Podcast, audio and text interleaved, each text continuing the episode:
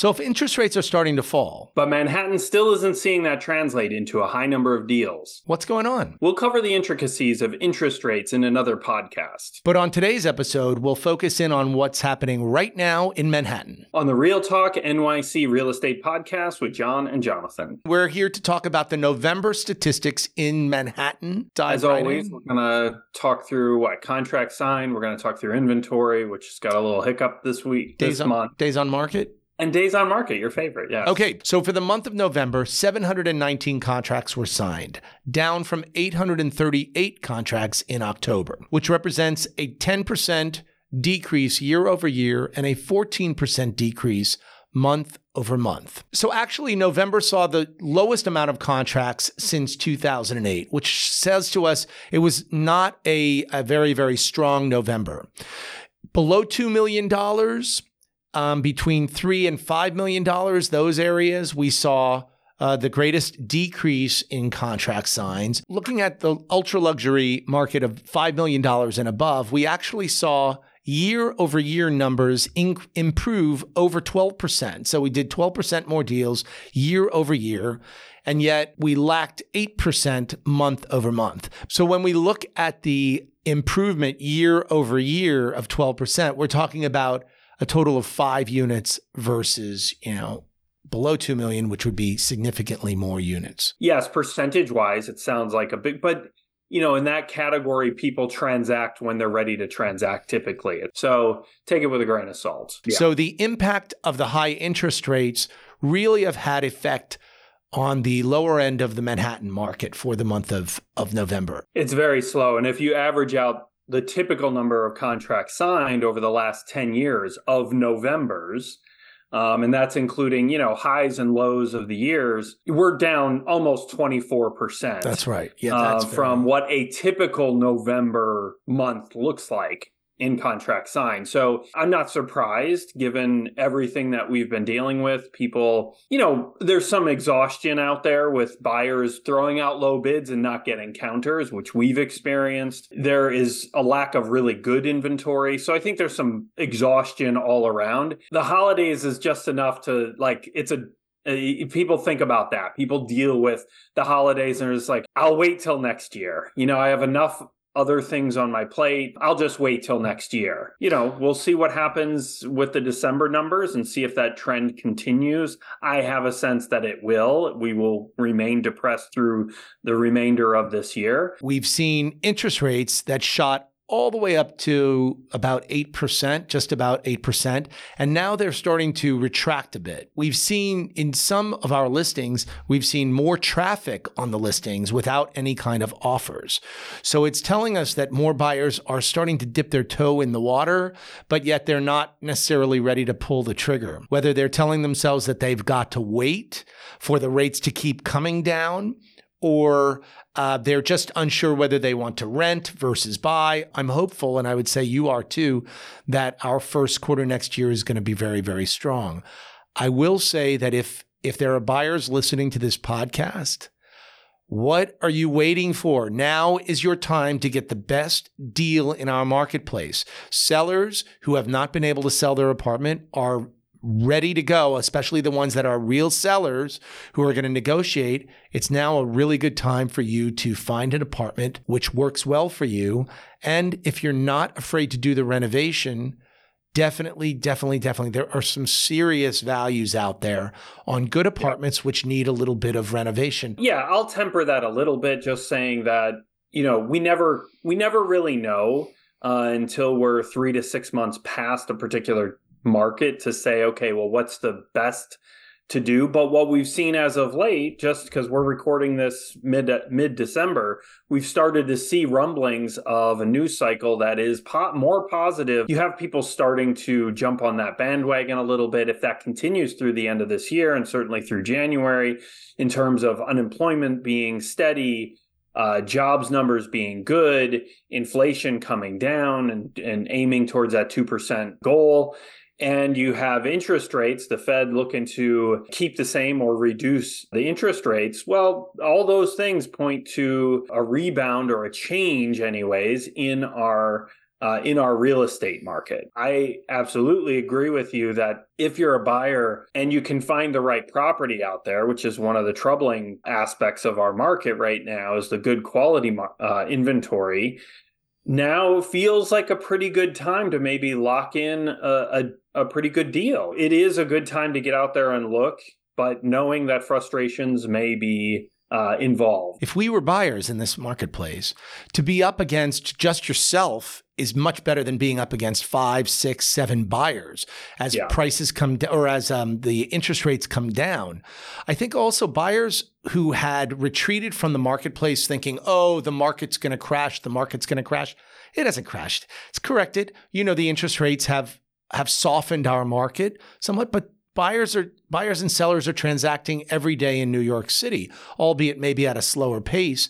But um, you know, the sellers who have reduced their prices to where the market is responding are being rewarded, and buyers are being rewarded by lower prices, being able to you know lock in a good home before the cycle changes just to one last yeah. thing that you said which is true the cycle changes and it doesn't change overnight. So mm. it's not like, oh man, Microsoft is up $4 a share today. No, it doesn't happen like that. So, yeah, so inventory is the next statistic we talk about. We had, I don't know if there was a mistake. Uh, clerical error or what have you from last month's statistics where we we quoted 7254 we work off of the numbers that we get from corcoran uh, that number was adjusted down, and we have current inventory sitting at 6475, which Corcoran's stating is only 1% below what it was last month. So fairly flat. And if you look at a chart, which I think we'll put in the show notes showing the, the level of inventory, it's been pretty flat since July. So there hasn't been a significant uptick in terms of seasonality, where we usually see a big bump in September, October, seeing that flatness on the levels of inventory is justifiable in my mind, given what we're seeing when we go, when we look at boots on ground. Don't feel big influx of inventory. That shows statistically the lack of enough inventory to have enough good apartments. From both the buyer side and the list side, we are witnessing apartments which are coming on the market, really good quality apartments, renovated homes, really good neighborhoods, which are garnering a lot of attention in this marketplace. The everything has to be firing. You know, every cylinder. You have to have the location, the good renovation, the good building. Priced um, really, really, really, really, really, really well. could be price is certainly a factor, but I it, what's interesting is that as much as we've talked about pricing on the apartments that need a lot of work that are very challenging in this market to sell it's almost like the price doesn't matter.